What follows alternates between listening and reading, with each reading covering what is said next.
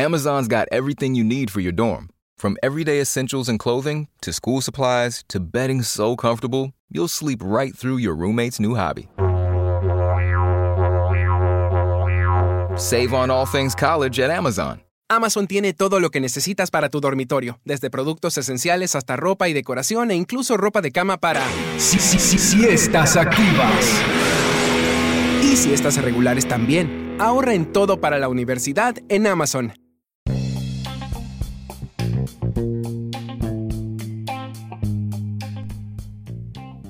Hey, it's the Kentucky Guy, and thank you so much for listening to Against the Mat Wrestling Podcast.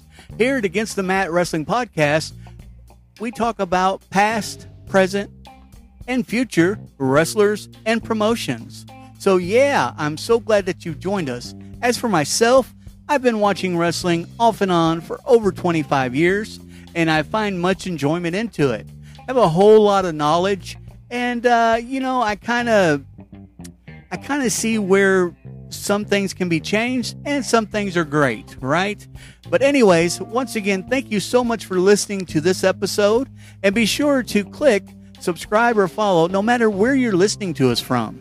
We're on all platforms Spotify, Google, Apple, Comcast, uh, Amazon Music, and it goes on and on. So, check us out here at Against the Mat Wrestling Podcast. Enjoy the show. Thank you.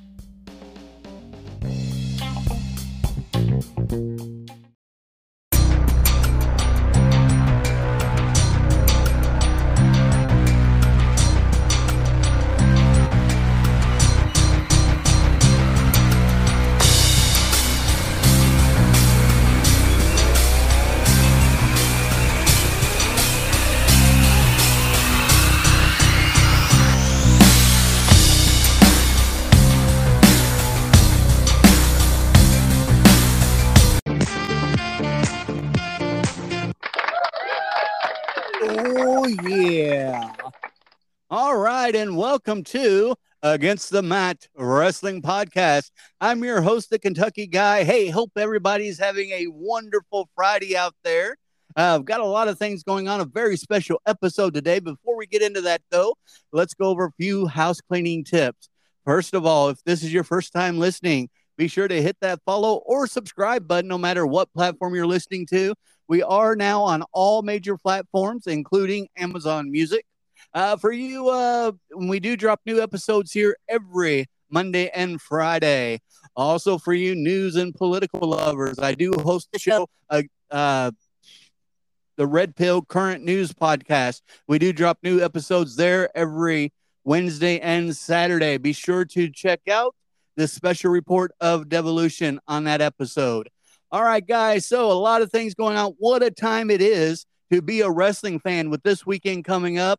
Man, there's so much going on, but I've got a special treat for you. We have a special guest today. He's a former professional wrestler, and he's also the host of Buzzing with Marlowe, uh, the podcast. Everybody, a warm welcome for Mr. Warren Marlowe. Hey, I appreciate it, Kentucky guy. I appreciate it. Hey, sir, how are we doing today? I'm doing well, man. Um, I know we're in two different areas. It's finally sunny in Florida right now, so can't go wrong today. We've had so much rain here in the great state of Kentucky, oh, uh, flooding all around. Thankfully, though, uh, there I'm actually in is not uh not as bad, but shoo, man, all around us. But uh, yeah, so Warren, uh, once again, thank you so much for joining the show. If you could, uh, for our uh, wrestling fans and our uh, audience out there, if you could give a little bit of background about yourself, that would be great. All right, guys. If you don't know, I was the American Prodigy. I wrestled for six years on the independent circuit. Um, I had to basically stop wrestling. I'm not going to say retire because obviously, if you listen to the podcast, you know I'm coming back for one. But um, I had to stop wrestling due to a neck injury and a concussion protocol. Um, and one other reason also because I was about to have baby number two and I was just married. So pretty much, you know, the wife probably had a little bit of more of a saying into this one, but yes, um also I, I started a podcast basically from um COVID obviously anybody knows anything from podcasting, literally COVID's probably when podcasting literally just erupted. Uh, started right around then. Um, just wanted to try it, just kind of like even like how I just did with wrestling. I just wanted to try it to say I did it and, and fell in love with it and got super hooked on it. Uh, same thing about podcasting. Um, I, t- I talk from pro wrestlers, uh, guys that I've been in the ring with, uh, um, authors, movie producers, movie directors, actors, actresses, motivational speakers, you name it. We talk about anything and everything. Um, and it's just a good, good time, man. So, yeah. Yeah, I got to, I got to uh, catch uh, a few of your episodes in uh, preparing for today's show, and uh, I, I tell you what, um, you you've got a good thing going there, my friend. Uh, congratulations! I, I seen the hundredth episode. I think that's amazing. Uh, fantastic.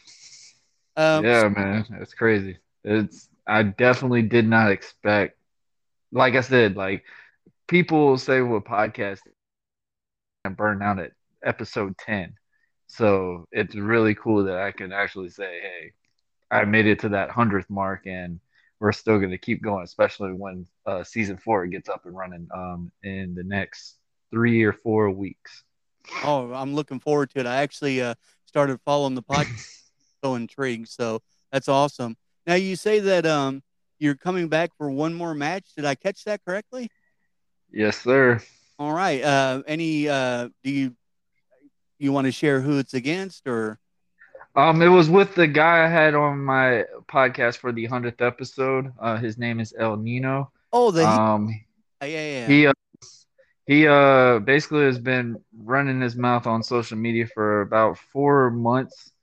Um, I thought you know getting him on the podcast is what he wanted. That's all he wanted, but apparently it became he wanted a more incentive out of it and I didn't think it would get under my skin until the very end of it. It was just like, you know what?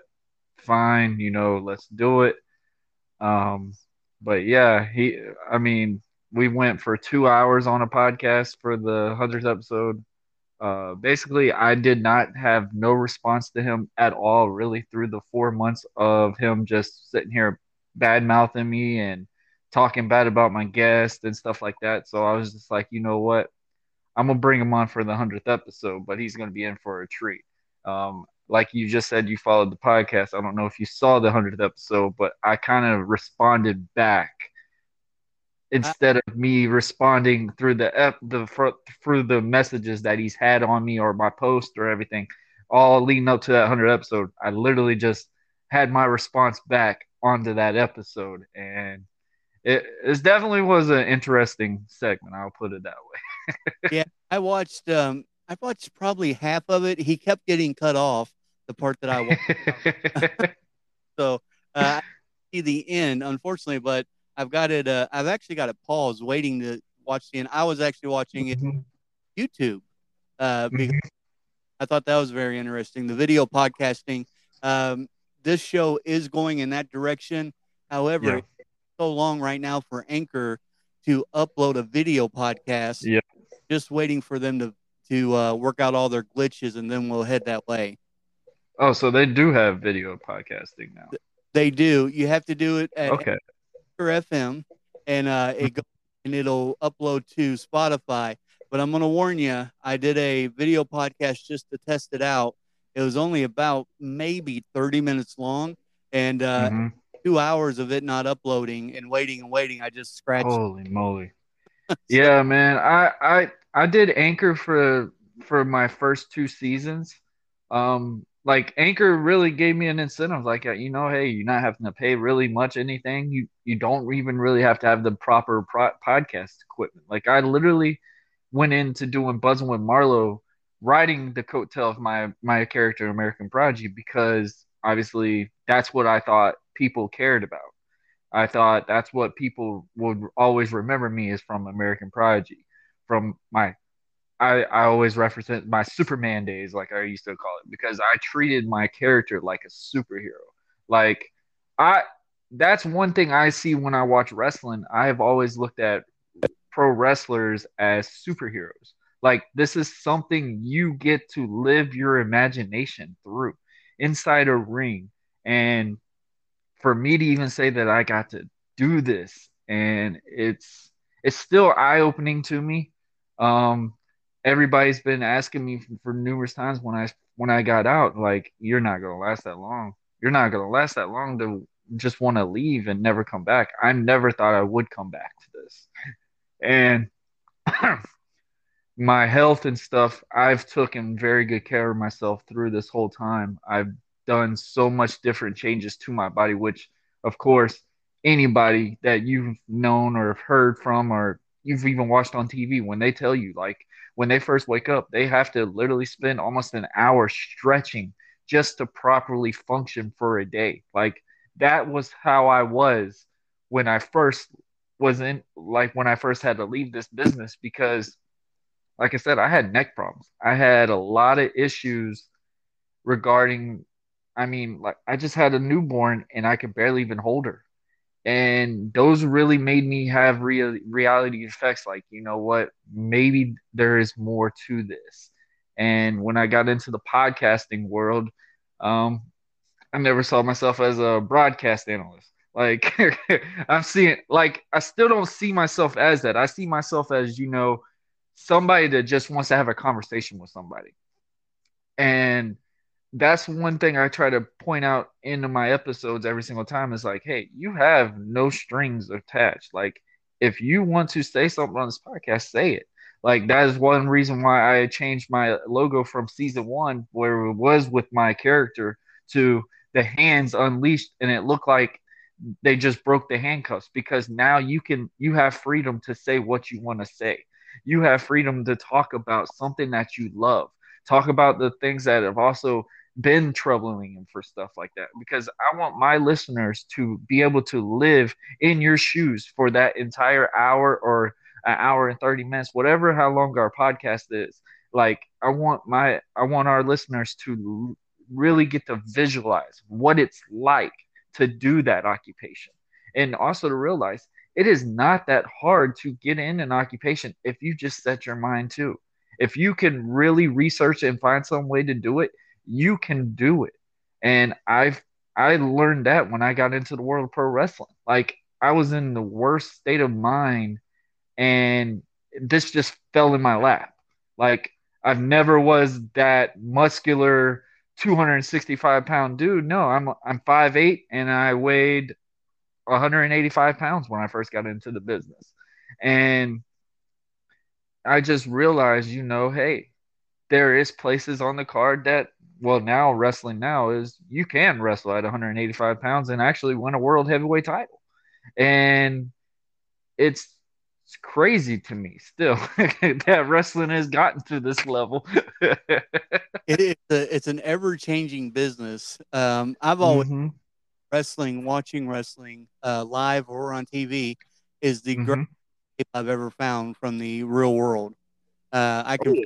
everything going on and just you know, live vicariously uh, through the uh, characters on on television. And uh, oh, absolutely, got to actually get in the ring and do it.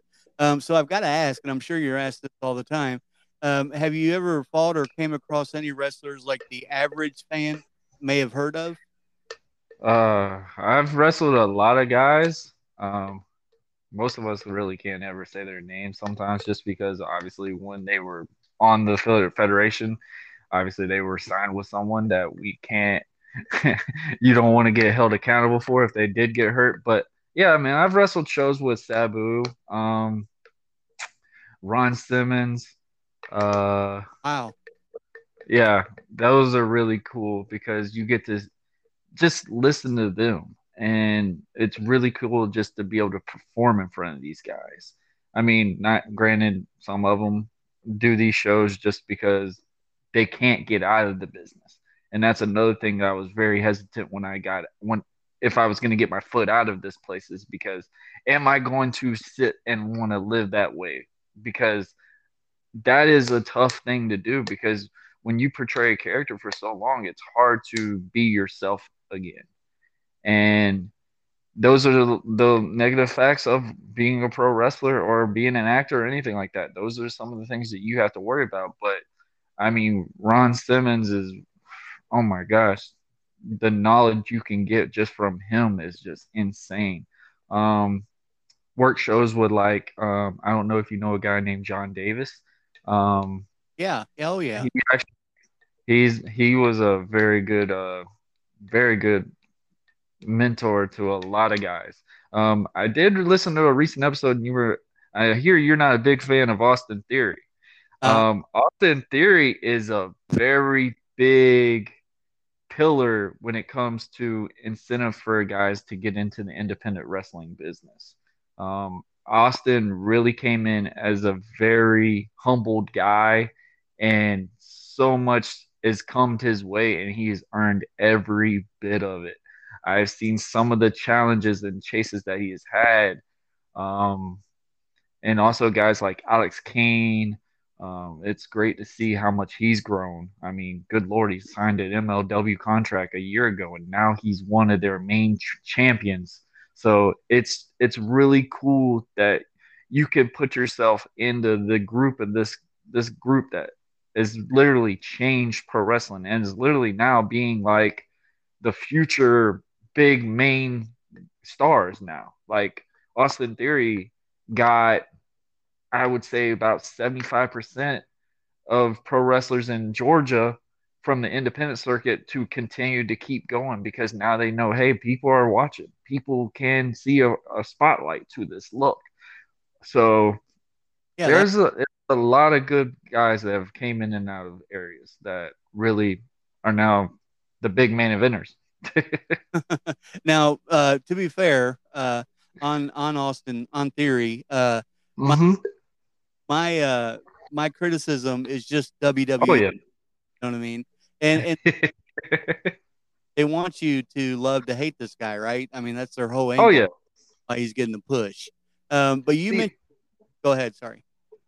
See that that's the thing that's the best thing about wrestling but I mean, wrestling's changed so much from compared to say like when you watched it when you were a kid, is because when wrestling was going on, you knew that you cheered for the babyface and you booed the bad guy. Like back then, wrestling in the 80s, which is crazy still to, this day. I know for a fact why so many people didn't want to be a bad guy because you didn't make money. Because you really did not get you didn't sell merch or anything like that on at a independent shows or anything like that because literally fans ain't buying your stuff. I mean, they're only going for the baby faces and stuff. So it's it's crazy now that you can go in a match and and one thing I I, I take so much pride in I got to learn when I got into the business is the baby faces incentive is to show how a fan can even give a dang about you, like really care about you. And it's not based off your actions, it's not based off of you go high fiving people, giving hugs, or anything like that. It's based off of what does the bad guy do to you to for them to even care about you. And it's it's a hit or miss sometimes. I mean, there's some guys that I literally thought could be the best baby faces on the planet and literally stunk a joint out. It's it's because Hear that? That's the sound of a patient whose health data is protected from a cyber attack. And that, that's the sound of a financial system that's digitally secured from bad actors. Right now, there's an invisible war being fought on a digital battlefield that impacts what we do every day. That's why at Peraton, we do the can't be done to help protect the vital systems we rely on. Because if we don't, the alternative is unimaginable. Peraton.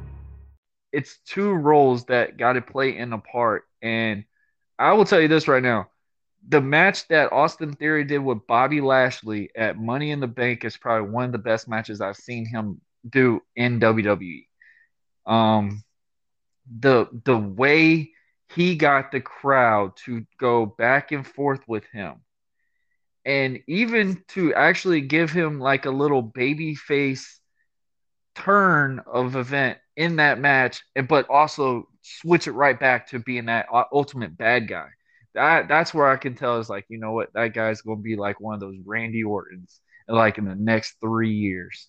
Like literally can turn a switch easily and get the crowd to have a feeling for a second and then to turn it right back. Those are things that I look at when I look at like a baby face and a bad guy. Like who can really give you a feeling? And I mean, obviously, me knowing Austin Theory will also give me a feeling just because I know the guy. so it's not like, oh yeah, hey, yeah, boo you, whatever. Like you, you can see just the growth that these people have done.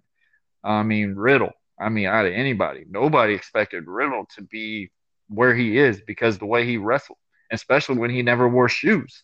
Like I discredit that so badly because I remember when I get in the ring, I'm having at least two to three ankle braces on my under my boot just so I don't have problems.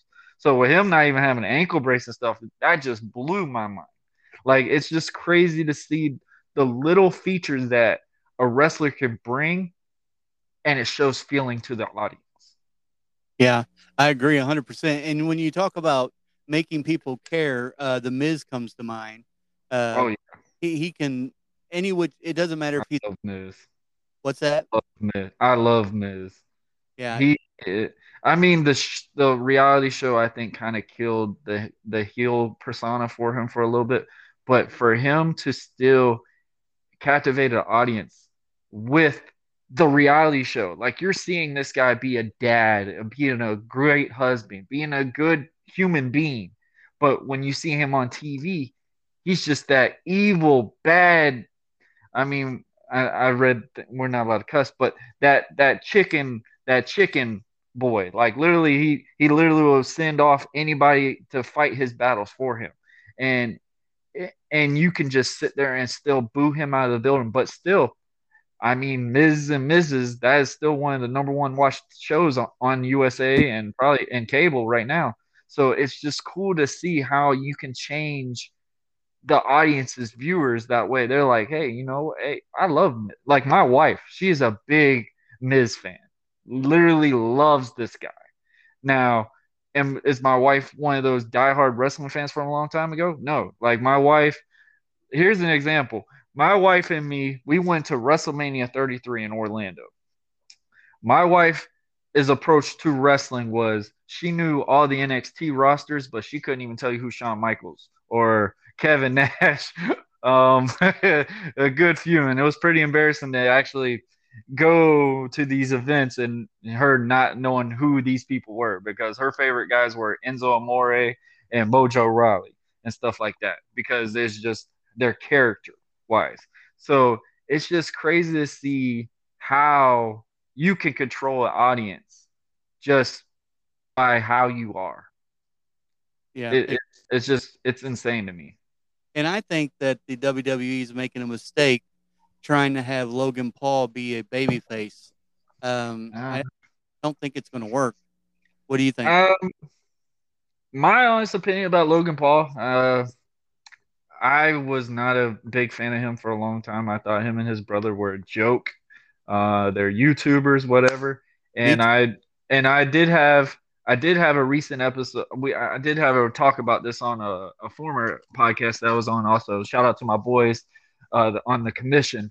We uh, talk about it's three podcasters turn into one, and um, we talk about just the stuff that goes on in wrestling. Uh, my boys, uh, Shiz Blackheart and my new the new father of our podcast now, Mr. Dre. He just had his baby boy just this morning. Um, but uh, and my boy uh, Cyber Yeti, we talked about this, and um, Logan Paul has more reaction to fan base than a lot of wrestlers had in this year. Like literally that WrestleMania that he done. I looked at it, I was like, you know what, Logan Paul, it, it was shocking for me to say it. I'm like, he's he's built for WWE. Like honestly, who Logan Paul reminds me of is the Miz. Literally, really? reminds me of the Miz. The how he come in and literally and and I tell you this right now, Logan Paul is gonna really, and I've heard numerous things from people, and they say that he's really respectful of things, and I, I think the babyface thing will go well because most of the fans in WWE are, are kids, so kids are going to look at it as, oh, he's facing Miz. I'm going to cheer for him because I don't like Miz. Like these kids don't watch reality shows and stuff like that, so they don't know how Mike is on TV and stuff like that. So I would say Miz is kind of like how Austin Theories would. You put him with, you put them with anyone, they will make somebody care about who they're wrestling just because it's them. That's how you know you are a great heel in wrestling because 90% of a heel's actions is what helps the fans care about a babyface. I agree. I agree 100%. Uh, Kevin Owens is another good example of that. Oh, yeah. absolutely. Oh, my goodness. I could talk about Kevin Owens all day. Oh. mentioned uh, about wrestlers who just um, how it's hard to just get away from the business. Uh, something to come to mind as soon as you said that it clicked because as I mentioned at the beginning of the episode, uh, what a weekend to be a wrestling fan. Uh, Ric Flair's last match. Oh yeah. Any thoughts about that? All right, so I also talked about this also because people have been so nervous about hearing about Ric Flair's in-ring ability. Um, people, if I'm pretty sure you can visualize this, wrestling was drawn out for anyone to perform. When I say anyone to perform, like if you are a smart worker, you won't get hurt in a match. Believe it or not, because the way it's based off your character driven. And that's one thing that people are not going to realize when they when they see this match is it's going to be a character based match. Now, Andrade and Jay Lethal, they're going to do their fast pace ordeal like they're like no other. And and that's another thing I got with wrestling on some things too is just we need to make the moves matter again. Like those are the things that I see. But with Ric Flair, man, I Ric Flair, he wasn't known for his moves, and. I and I don't want people to get mad at me when I say this. He wasn't known for his moves. He was known for his selling, and who was also signed by WWE. His very first tryout, not based off his moves, by his selling. His name is The Rock and he became literally one of the biggest stars out there. And that's one thing I would say that you're going to see out of Ric Flair is just him selling. Um, I did see, I know we saw clips of him being on the top rope. He's, I, I think Ric Flair is really going a little bit too crazy on that a little bit, but there is a saying in wrestling and something that I learned a long time. I stood by it when I first started, and then obviously when I got bigger, I kind of eased off of it because of how wrestling was going. So everybody's going fast paced, doing everything. I'm one of those guys that say, hey, slow you down. You know the saying, less is more. I think that's going to be the thing. And I think it's going to be a good match. It's not going to be one of these New Japan type style matches that everybody's watching on AEW and Ring of Honor every single day. Um, it's going to be a really Jim Crockett pro wrestling style match. I I think that's why they built the card around it to have yeah. those for uh, like the uh, New Japan and AEW type of match. Um, yeah, yeah where um, he you know he he's a lot he's just like in my opinion like Hulk Hogan. You know, I mean Hulk yeah. matches with the he was known for his selling. Yeah, he was he was known for just. I mean, Hogan was which which is crazy because I was not even really around when Hogan was like obviously that big guy or whatever. But I went back and watched Hogan's matches, and I was just sitting there like how everybody was so immortalized by Hogan, and like I looked at him, I was like, the dude don't even have a six pack. Like, how's everybody saying he's so muscular? But uh, you see his arms; his arms look like the size of someone's legs.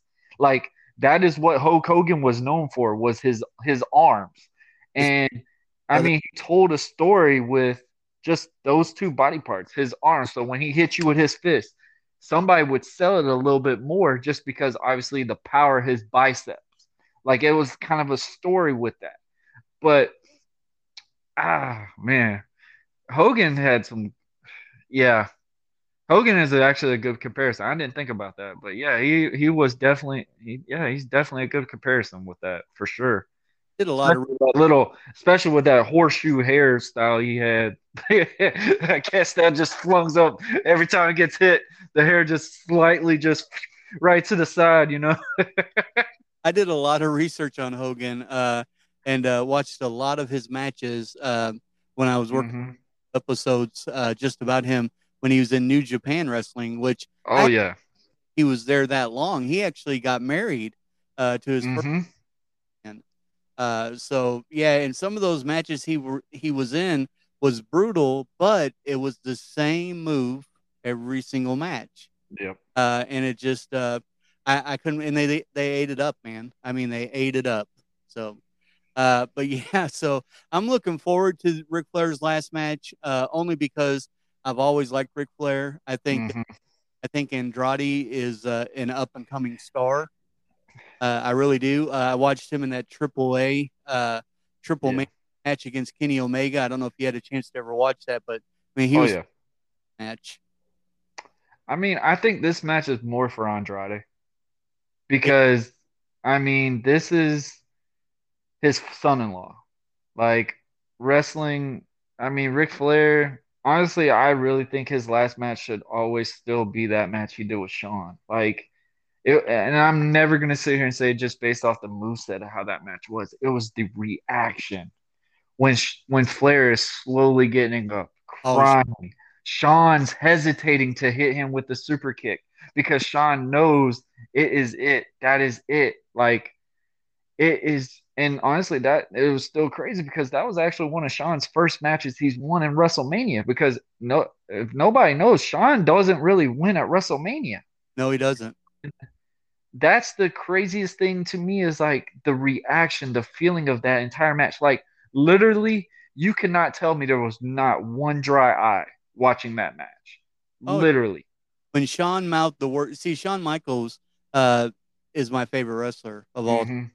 And uh, when Yeah. he the words to Ric Flair, "I love you," before he super kicked him, dude, that will haunt me for the rest And of for for Flair to actually say, "Come on, come on," like he knew it was coming. I'm just like, oh man, like I still cannot watch that and not have a and have a dry dry eyes because it's those are the things that I love about wrestling.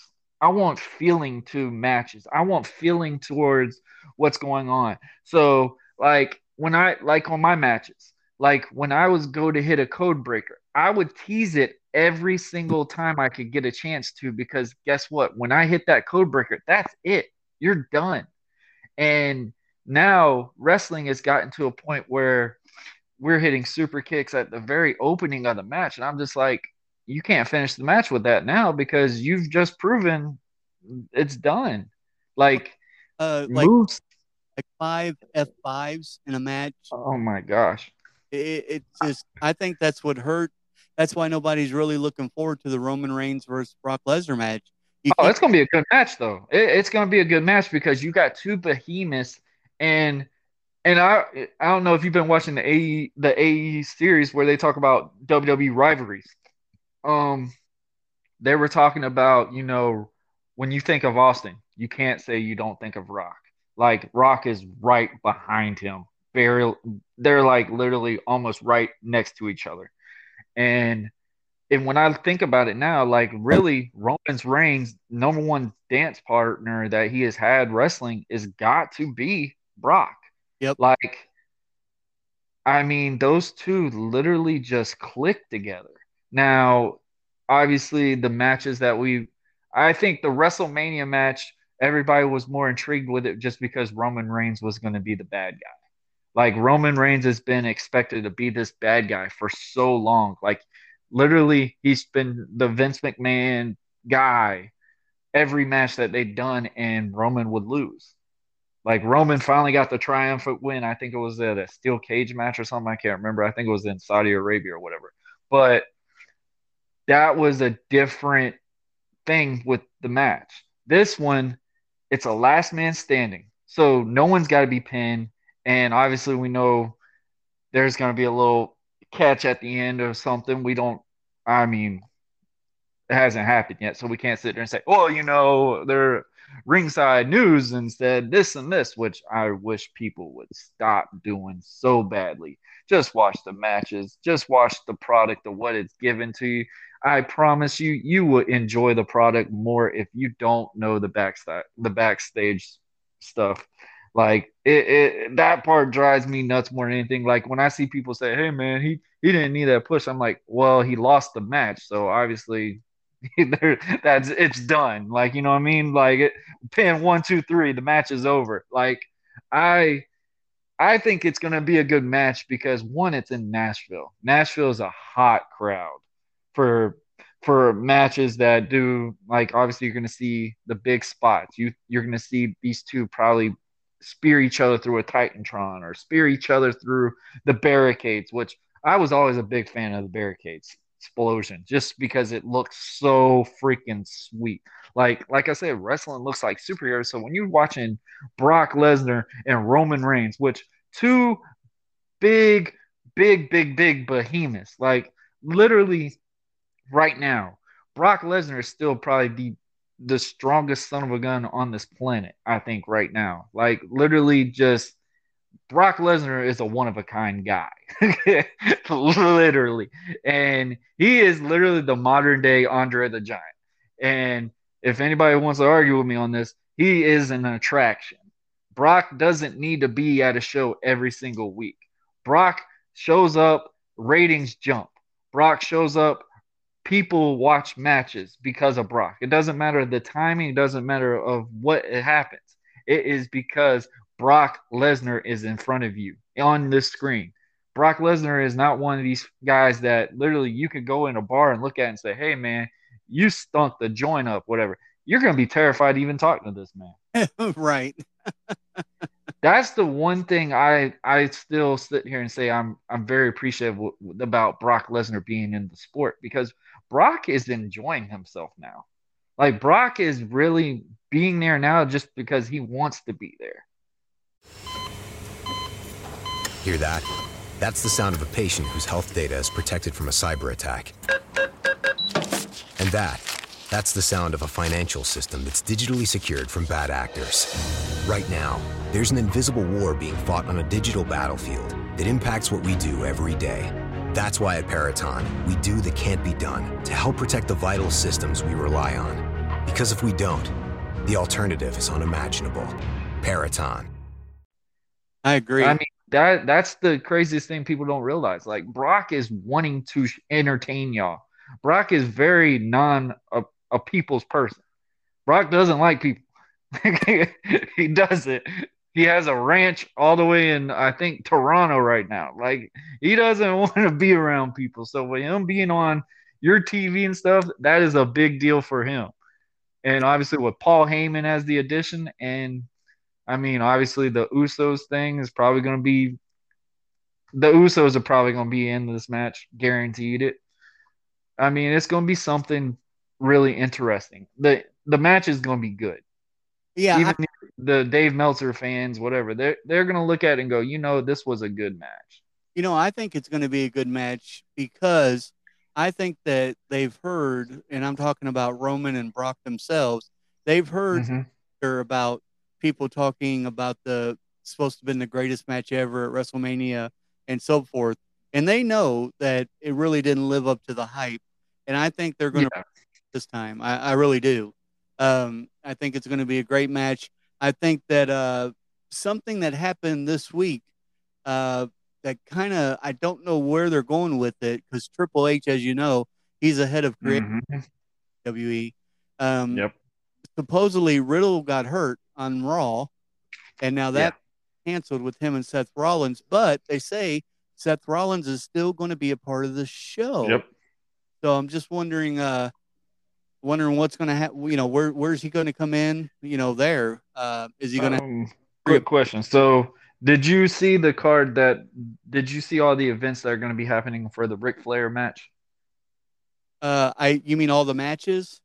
No, no, not not the matches. Like there's a big event going on. I think I think the event is either tomorrow or it's today. I think it's today because obviously they're not going to do anything to invade WWE's press for SummerSlam because SummerSlam is like the new WrestleMania right now. So there is one. It's called the show "What's Next for Johnny Gargano." Oh, yeah. And Johnny Gargano is in Nashville. And when they made this announcement, I saw something on on Twitch, whatever. Johnny Gargano was training, and obviously, he said he wasn't taking bookings until summers until summertime. Okay, why not him come back at SummerSlam, especially knowing that Triple H is now fresh and new? He knows the business is going to be so much more different.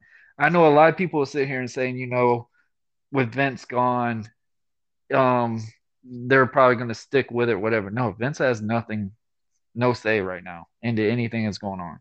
And I mean, still crazy that this man retired because I never thought I'd even be able to experience this. I was expecting breaking news Vince McMahon passed away, and he still say, "Hey, the show must go on. Don't don't worry about my funeral." you know what I mean? So it's like just how we've all seen this thing. Like, I think it's going to be Johnny Gargano, or I don't see why it would be Edge, just because Edge has got no storyline with this right now, unless if he wrestling they, with Impact this week though. Huh? Johnny was on Impact this week. Yeah, he was on. Um, he was paying tribute to Alex Shelley. Yeah. Um. Hmm. Yeah, I, I don't know. So you think maybe with Triple H as a head of creative, they're going to cut that? Uh, you know, Vince had a very strong rule about uh, wrestlers under contract going to other promotions. You know what I mean? Mm-hmm. I, I mean, it's a hit or miss. I mean, if and I see why Vince's reactions was to that too, because I mean, like me, I'm a independent pro wrestler. I cannot say I was a big draw, whatever, because I didn't go to the WWE programs or anything. So I can only use the title as independent pro wrestler, which I I take very with pride. Like it's really tough to even say, "Hey, I was an independent pro wrestler," but it is more impactful to say you were a WWE superstar because guess what? And I learned this on the independent circuit. Like, say, like when I did a show with Sabu or somebody, and of course they're going to be on the flyer with you, but guess what? Their title is former WWE, former ECW. Guess what? You just drew more money that way because now fans are going to show up more because they're thinking, hey, I saw this guy on TV, such and such. Like, I was very excited about when I was going to do the show with Sabu because Sabu wrestled John Cena. Sabu's wrestled RVD. Like, Sabu's wrestled Taz. Like, Sabu put ECW on a very good pedestal for a long time. Oh, so, yeah it draws money that way. So I see what they were doing with that. But as we all said too, now we're in this era now, wrestlers, they have choices. Like at that time back then, I mean, with the John Cena era, or whatever, it was a it was a a murder scene basically to go back to the independent circuit to draw and try to re- revamp your career because one which AEW has not been very smart on either when they do this, is when you get this wrestler, you need to put a brand on them for one reason only. And WWE has done it, and it's and it's done good for wrestlers, and it's also been a major struggle why you don't hear about these guys when they get off when they get out of WWE. Is because they don't know any other character than what they were in the big company Nobody's going to know who you were unless you were in that company. I mean, look at Billy Gunn. Nobody's going to look at Billy Gunn and go, "Oh, you know, you're you're with your sons right now, but we remember how hot and heavy you were on a D Generation X. Like Billy Gunn will always have that label as the DX guy, the New Age Outlaws guy. Like, regardless of what his career is, that is what he's going to be known as. And I mean, one guy that's done successful now, which I'm so proud of because I knew he could, I knew he was capable of doing something. Is Matt Cardona, and and I say it right now, Matt Cardona is going to probably sign with the WWE again within the next two years, wow. and his character is going to be so much different than what it was when he was Zack Ryder. Yeah, I hope he's not a Zack Ryder again. Is what I was getting ready to say. Uh, I see Matt Cardona coming back like a Cody Rhodes. You know what I mean? Doing his Mhm. own. Uh, because he's a world champion now, and uh, and uh, he had the ten pounds of gold. And uh, Matt Cardona is just uh, he was underutilized, and I see them doing this now. Uh, to my to actually shocking. It shocks me. Uh, is AJ Styles? I think they're wasting that talent. I really do. I think it's not necessarily he's wasting talent. It's because AJ's a family man now. Like AJ is AJ goes do his shows and he ha- he does some house shows, but AJ's got a house, a family at home. And AJ's at the age now, he's like, hey, you know, I could sign this amount of contract and I can work these shows and still not have to worry about, hey, if I'm gonna get a paycheck next week. Like like people don't realize AJ's got two kids now that are almost in high school. Like he's it it's not that easy on those things. Like a lot of people sit there and go, you know, they're underutilizing them. They're doing this, they're doing this. AJ is doing his own thing. Like AJ is I'm pretty sure very happy where he is because AJ wouldn't have re-signed with him if he wasn't happy.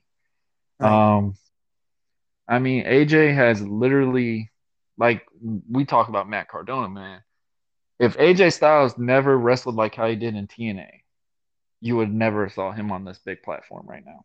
Oh, he Because honestly, I watched TNA because of AJ Styles. Uh, if anybody's seen anything of my character, AJ Styles had a huge influence on the American Prodigy. yeah. I watched uh, AJ in a uh, interview, and uh, he Mhm. I was always a big fan. I watched AJ uh, all through TNA when Ric Flair was there, and uh, he was his manager, and before that, some great matches. Oh, my son's favorite. He's my son's favorite wrestler. Yeah. AJ had uh, some of those tremendous matches with uh, Christopher Daniels and, and so on. Mhm. I did hear him say in an interview though, uh, how phenomenal would AJ be without TNA? So he does give a lot of credit to Impact. I mean, that's one reason why the gave him the authorization to go, go in and do the little tribute video to TNA for the Slammiversary, which people I don't think don't know yet. WWE and TNA are slowly working together.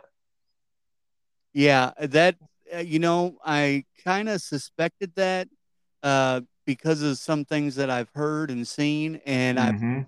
that uh, the w- WWE I think is going to change for the better. I think there's going to be a big change with Triple H at the helm, and I think there'll be a lot of more uh, a, a lax approach uh, when it comes to these other organizations. I really Mhm. would see the WWE uh, start working again like they used to with New Japan Pro Wrestling. Uh, there's so much. That's a hit or a miss. That's a hit or a miss. And the only reason why I say that is because look at the show that they did with AEW. Um, honestly, a lot of the guys were upset that they had to put over a lot of the AEW guys. And the one thing I say about New Japan guys, which it's also, t- I will say the most positive thing from that show, the Forbidden Door, was you got to showcase the the New Japan guys here in a U.S. audience. And now people are going to go watch New Japan Pro Wrestling now just because of that show. But for AEW guys, I don't think it was more that that effect because like I I say it all the time, you know, people might get mad at me, whatever. I wish Tony Khan would be more of a booker instead of a fan when he does these matches. I mean, you can book all these great, great matches, but if you don't have any meaning towards them, like Tony's really gonna get that realization when when they realize, hey, we're gonna book Forbidden Door over in New Japan next season, next year. And he doesn't get that much creative, and most of his guys don't get the the acknowledgement that they want and stuff. That's where that code problem's gonna have an issue with. Like you can showcase guys, and that's one thing wrestling's got to get back to that realization. Your guys don't have to win a match to be showcased. Like just show your performance, do what you need to do, get the match to what it what you're trying to tell in the story and captivate the audience. Don't worry about hey, who's winning, who's losing. Like you need to focus on the the stage more than anything. And I wish so badly, and I think this is one reason why it's so hard to cross utilize with out of states and stuff, obviously with the COVID protocols and all this other stuff, which I was shocked. And I mean, obviously Forbidden Door delivered when you got uh I I can't say his first name. I always call him Cesaro just because it was so much easier to say. Oh, Claudio. Um, yeah, Claudio. But I mean, they delivered with that thing, and I had a and I had a feeling it was going to happen. I'm happy for that one because, yes, he was. I would say for a fact underutilized in WWE, but he did lack in promo, and that's a big thing about being a champion. You have to go on platforms, showcase. You you're having to go to Boys and Girls Club, you're having to do all these sponsorships, all these fundraisers, all these things. Like people don't realize how much stuff has to go into that. And if AJ Styles would be the heavyweight champion right now, guess what? AJ Styles is going to be on robot mode. Like AJ Styles is not going to get to have free time and go hang out the, with the wife or with the kids, go to school, watch their football games, watch their basketball games, stuff like that. No, when you have the championship title, that is a ticket saying, hey, get this over to this show, get this over, sell these tickets, sell this merch, sell whatever we're looking at doing. You have to get that incentive. So, and that's one thing I would say with New Japan Pro Wrestling is they just they just do it to book shows. They do it to wrestle. They don't look at it as promoting standpoint. They don't look at it all as that. That's one reason why New Japan has never had the airtime as like it got for the Forbidden Door, which now we got a wrestling generation that actually care about the fast pace, what I used to, what I call it the tennis playing matches. Because everything's so dang fast, it's like literally watching a tennis ball back and forth. And there's only so many matches on a card you can sit there and watch a style match like that. so it, it's it's a hit or miss. I think it would be cool to see them showcase with New Japan Pro Wrestling stuff like that but it's also you also know the reasons why they don't do it. I think if they're gonna do it something like that, do it kind of like how um like how basketball, football, and all them do it do it as a, like an all star game.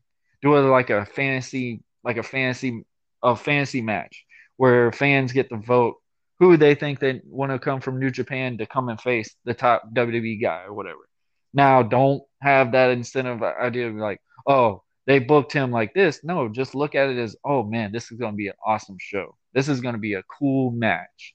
Like, if people would have that incentive and look at a match like that way, I guarantee you, as much as people hate WWE, as much as people want to sit here and say what what it is, whatever, you will watch that match as a different outlook. Absolutely. And uh, I guess the reason why I said that is because I've been a fan of New Japan for mm-hmm. a while, and uh, I was very excited for the Forbidden Door. mm-hmm. Um, it didn't it didn't live up to what I thought it was going to be, just to be honest with you. Um, but there was some great moments in it. Um, mm-hmm. The Jay White Okada match uh, with uh, Adam Rose, I think that was a great match. Um, and you know, it, it, Jon Moxley, he always puts on a heck of a show, no matter who he wrestles. So um, I don't. I'm not a big fan of of an interim world champion title. Uh, to me, but you know, that's where they're messing up on. And and this is one thing I used to hate about WWE. Why are we doing all these titles? I get it. You want you want titles to mean something.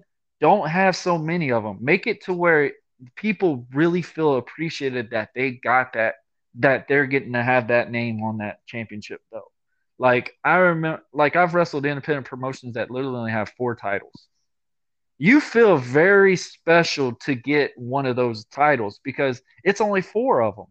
So for you to be one of those four, I I appreciate that more than a a, a company that has like 16 titles, 20. You, you, you you're just sitting there like, all right, we get a, a participation award now.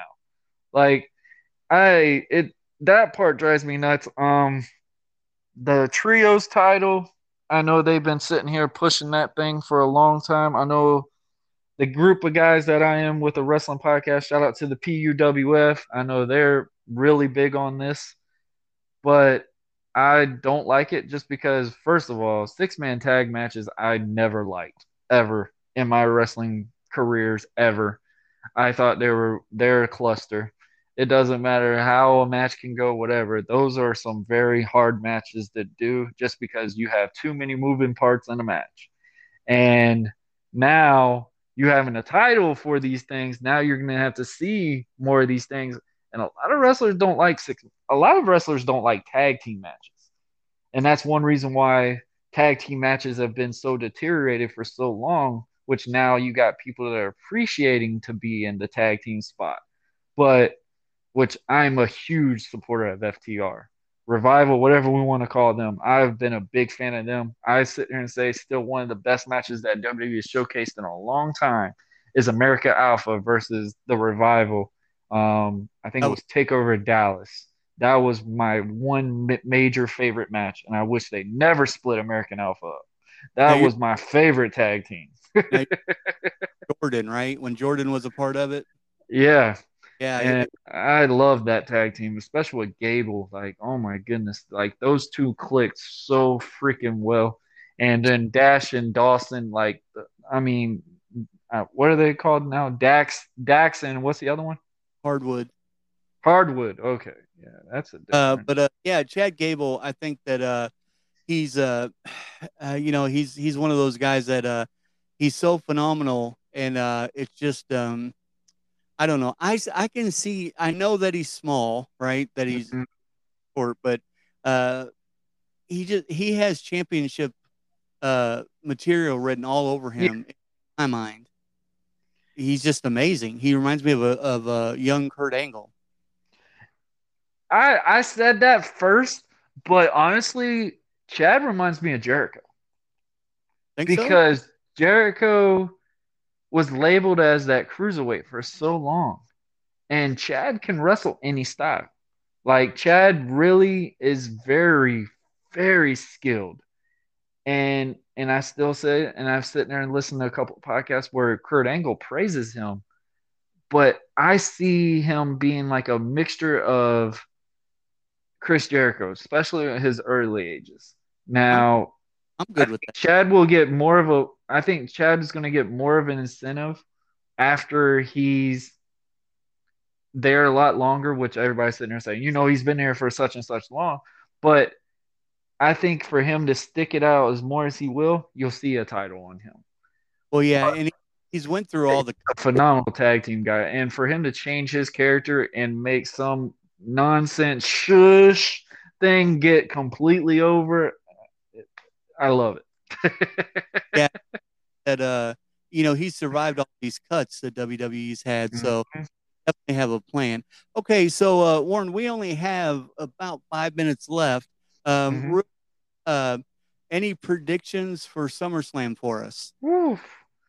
All right, so I I'm not picking the flavor of the month. I think Bianca Belair is going to lose to Becky Lynch. Um, if Becky doesn't win, Bayley's coming back. There's going to be an effect where Bayley's finally going to show back up, and that's been the big weight for a lot for especially on the women's division. Mm-hmm. Uh, I say Roman's going to beat Brock, but actually, you know what? It's going to be a draw between those two. Theory's going to come out, and I think cash it in, which I'm looking forward to seeing that one. Uh, Miz versus Lo- Logan Paul. Obviously, we know the end result of that one. I think that's going to be a very good match just because this what it is and the character driven from both of them they're going to really just really shake the crowd uh, i think johnny gargano might get one of the biggest pops this weekend because i say he's going to show up and face seth rollins which we know seth rollins is probably the best wrestler going right now oh i didn't and, tell you on that did i oh i forgot Go ahead. Sorry. No, you're good. No, I, literally, I will say Seth Rollins has captivated himself, and I literally I put Seth Rollins into that Triple H pillar from the Attitude Era. Seth Rollins is that in this this era right now. Like literally, Seth Rollins is one of the best wrestlers out here, And it's not based off his moves. It's based off of what he did with Cody in a Hell in a Cell match with a torn bicep. I mean, a torn pec. So that just literally took him to stardom, especially Cody. That shot him up to the John Cena ranks. But I say that one. Um, trying to remember some more matches. I want the Street Profits to really get something. Uh, obviously, I've been hearing a lot of things about a lot of people saying, you know, with Montez getting the push, whatever. Honestly, I think Angelo Dawkins is going to turn on Montez because uh, the big favorite it is, and Angelo Dawkins is going to shock the world because this boy has been putting in major work as a singles competitor that people don't know of yet. And I, I think a lot of people are going to be surprised to see what they're going to get with him because I have said it from day one Dawkins was going to be a good asset, but he's just going to have to have that right partner to get him really steamrolling. I think him turning on Montez is going to really change the game for that.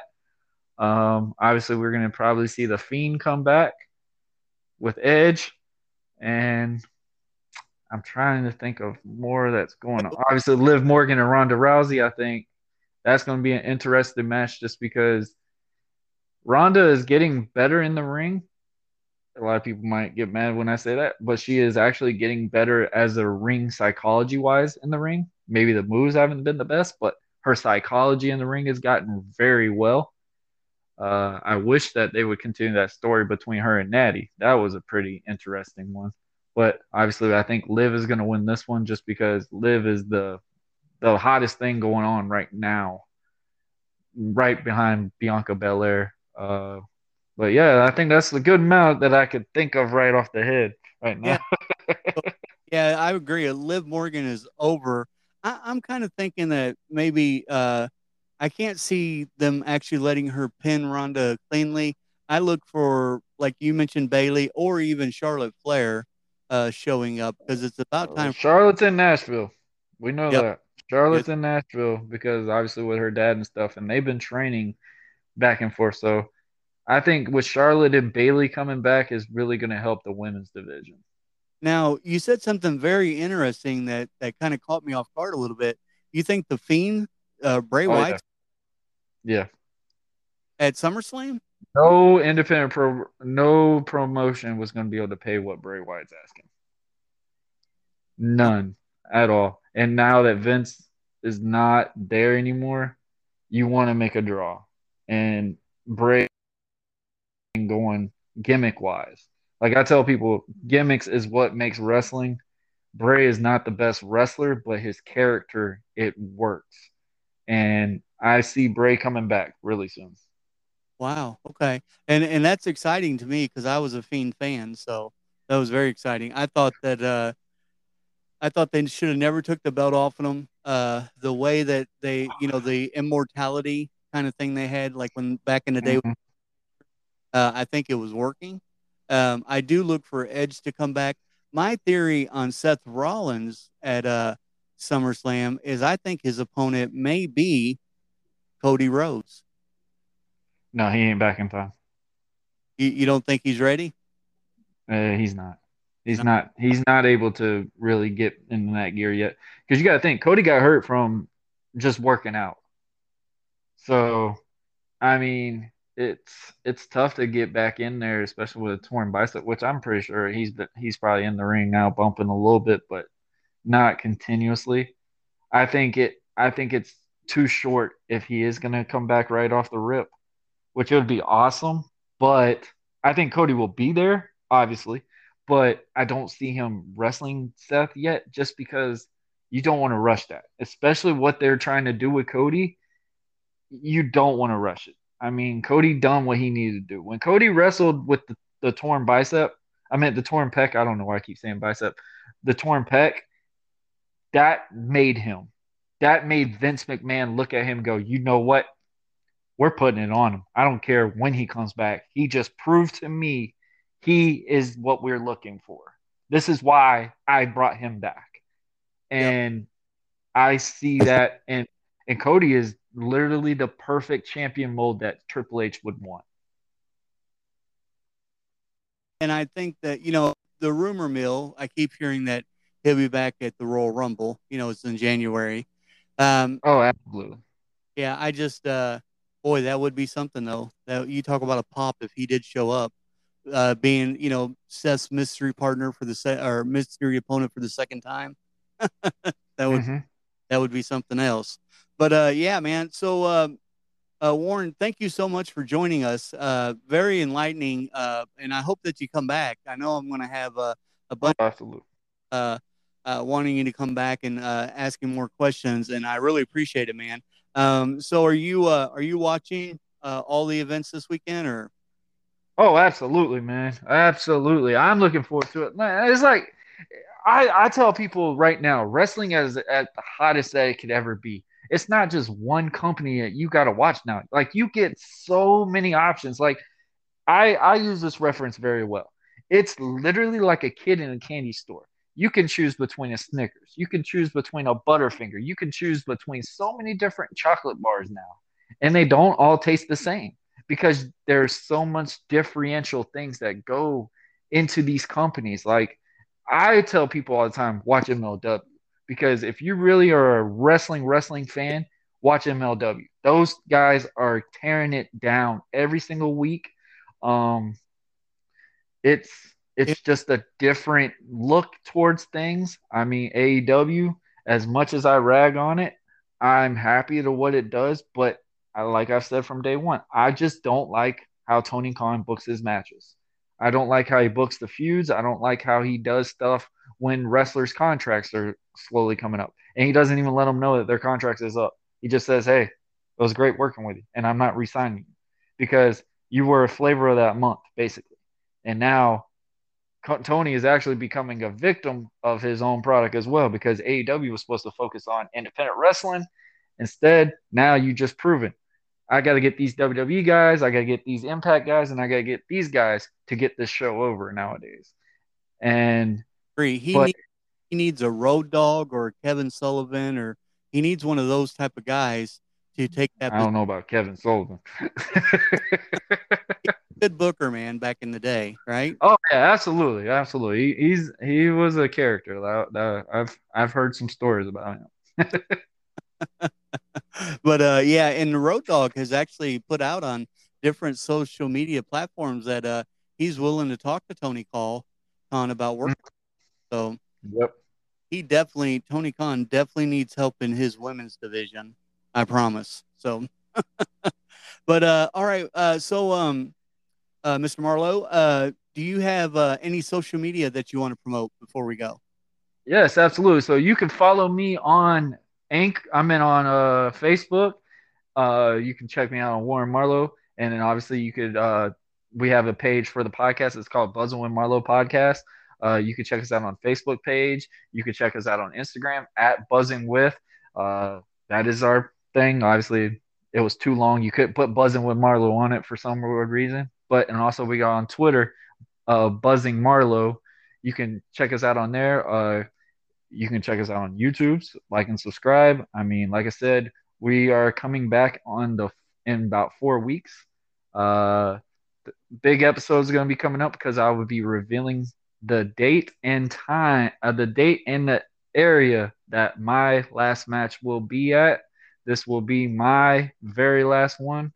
I know people say, "Oh, people say that all the time." This will be my last match and I'm putting so much time and effort into this. I've trained my butt off. I have narrowed down from eating because I used to eat over 4,000 calories a day to now 2,500 calories a day. So, literally, I've been so dedicated to get myself prepared for this match. You're going to get a very, very cool outlook with this. But uh, our podcast, we will be on season four in about four weeks, like I said uh, go check out our our last episode, the hundredth episode. Uh, basically, with all my former guests from the audio to now video. Uh, it's been a very awesome ride. You can check us out on Google Podcasts, Anchor, Spotify, LinkedIn. I can't name all of them. It's crazy. Amazon Music, uh, Podbean, uh, Podchase, Pod Podville, I think Podvine, Podvine and um, most importantly, iHeartRadio. Hey, we do That's just to name a few. I can't name them all. So just like uh, against the Mat Wrestling Podcast, he is on all major platforms. Uh, uh, so be sure to check him out, and that is called Buzzing with Marlowe. Uh, one last thing, we do have a lot of up and coming uh, podcasters that listen to the show. Uh, you mentioned mm-hmm. you were with Anchor and you're no longer. Uh, mm-hmm. Share who you're with now, and and maybe you know the difference that you found in the two. Um, I do all my episodes on StreamYard now. Uh, you can do audio and video on it, and the editing is so much nicer.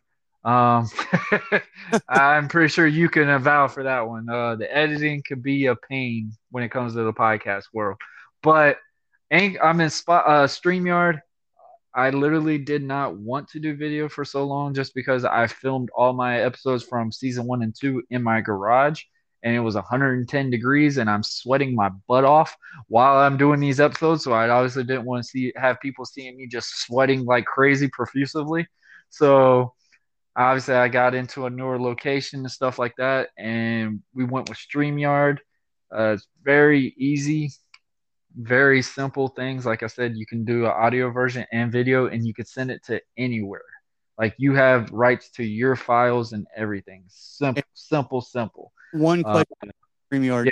You have guests on, like video. Yes, you can. Okay.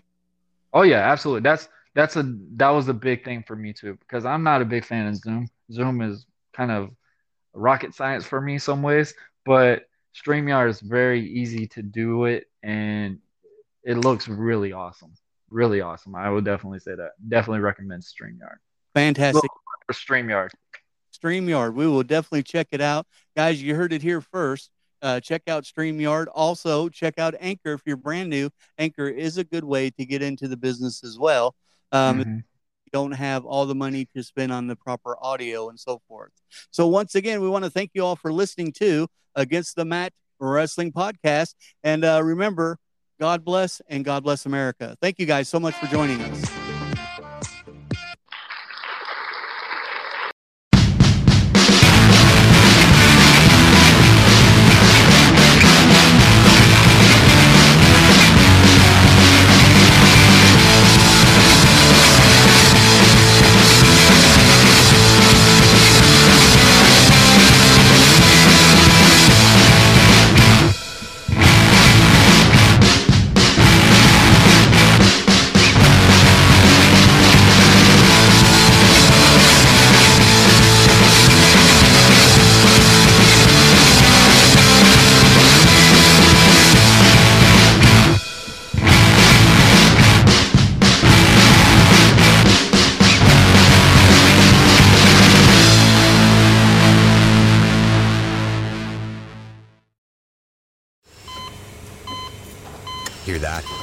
That's the sound of a patient whose health data is protected from a cyber attack. And that, that's the sound of a financial system that's digitally secured from bad actors. Right now, there's an invisible war being fought on a digital battlefield that impacts what we do every day. That's why at Peraton, we do the can't be done to help protect the vital systems we rely on. Because if we don't, the alternative is unimaginable. Peraton